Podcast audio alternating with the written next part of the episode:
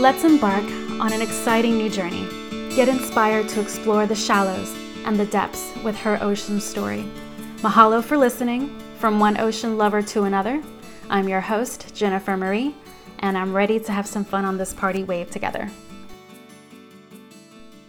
Welcome to Her Ocean Story. I am your host, Jennifer Marie, and to start us off on episode one, I thought I would share with you my ocean story. Before we dive deep into the stories of women who have inspired me to put together this podcast, I'll share with you what led me to this point, everything that brought me here, I feel truly blessed to have been able to meet so many amazing women on this journey. Lifelong friendships, unforgettable memories while surfing, scuba diving, and sailing that I really want to give back to the ocean. Bring awareness to the ocean, bring awareness to ourselves, awareness to our community, connections, personal growth, and how we can make a difference and spread more positivity. The ocean has brought to light for me all of these aspects and more. I currently live in Sarasota, Florida, the Sunshine State. As a true Floridian, I am not originally from here either. my parents were born and raised in Puerto Rico, La Isla de Encanto. But when my dad married my mom, he joined the Army, so I'm your typical Army brat. I was born in Fort Gordon, Georgia, and then we lived in Naples, Italy for a few years, where my little sister was born.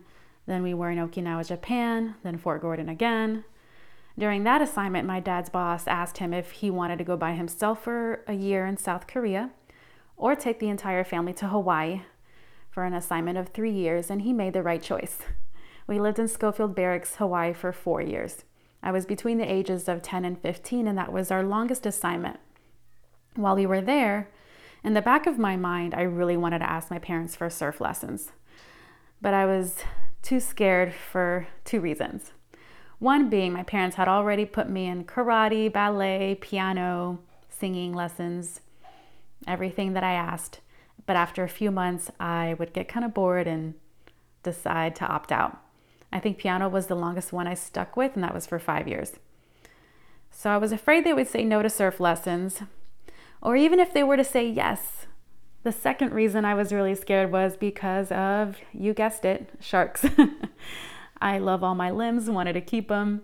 And that really was the reason why I was scared to ask them for surf lessons. And when we left Hawaii, my dad's next assignment was at the Pentagon. And we were there for three years. And this huge wave of regret just never left me. It stuck with me. And I thought, why didn't I learn how to surf when I had the chance and the best place in the world to learn? it just it stuck with me over the years. It, it never left. After a few horrible winters in Virginia, I realized the cold isn't for me and went to Florida for my bachelor's degree. I decided to major in hospitality management to move up in the hotel industry, travel, and surf around the globe. Even though most people thought I was crazy for moving to Puerto Rico after I graduated, since there was a recession going on at that time, most were leaving the island and not moving there. I really wanted to reconnect with my family.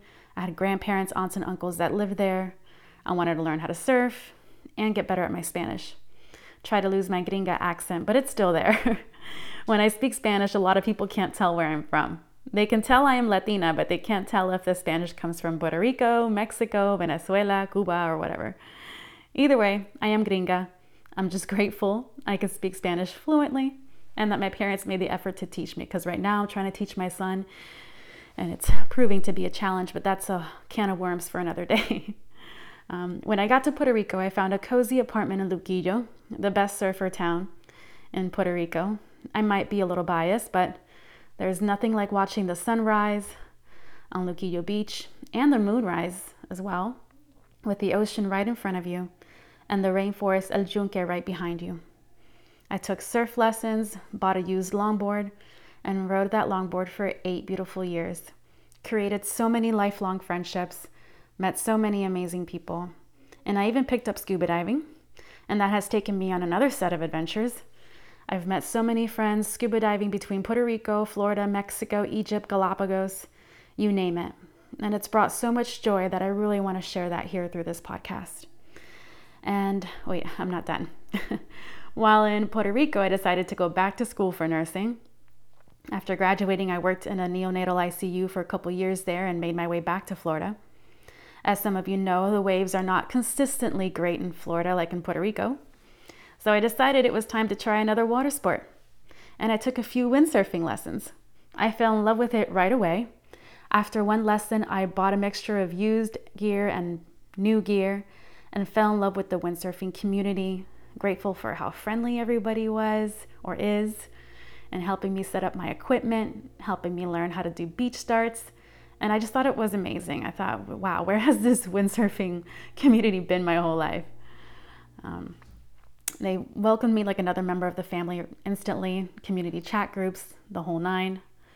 But while I was learning how to windsurf, I also saw people learning how to wing foil, and I thought, wow, what is that? That looks so cool. You know, a neat board hovering over the water, a small sail you can easily maneuver, and I thought, okay, I really got to try that too. because on these lighter wind days, they're having more fun. and I took a couple of wing foiling lessons. And once again, you guessed it, I sold all my windsurfing gear, not because I wanted to. I would love to have my windsurfing and wing foiling equipment, but there wasn't really enough room in my apartment. And I bought all new wing, wing foiling gear. And I've been wing foiling now for two years in Sarasota.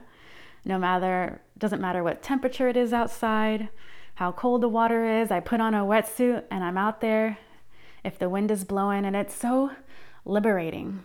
There is such a huge sense of, of freedom, of belonging, of, of pure joy that I really want to spread that joy. And and it's not always perfect, you know, it has its obstacles, it has its challenges, but it feels so great. You feel so accomplished when you overcome those challenges. And through this podcast, I just want to interview other women who love playing on the water as much as I do. Women just like you and me, we're juggling our careers, motherhood, family, friendships, hobbies, traveling. Doesn't matter if they're into wing foiling, kite surfing, sailing, free diving, scuba diving, boat captains, marine biologists. Just share any of their stories to motivate us to stay connected, grow as a community, embracing personal growth, on the water, positivity, and just reaching a new level of confidence through doing what we love and what we are passionate about. If you know of any women who would love to be on Her Ocean Story podcast, please have them shoot me an email. It's heroceanstory at gmail.com, or they can reach out to me on Instagram as well. My username there is also Her Ocean Story. And let's enjoy this party wave together.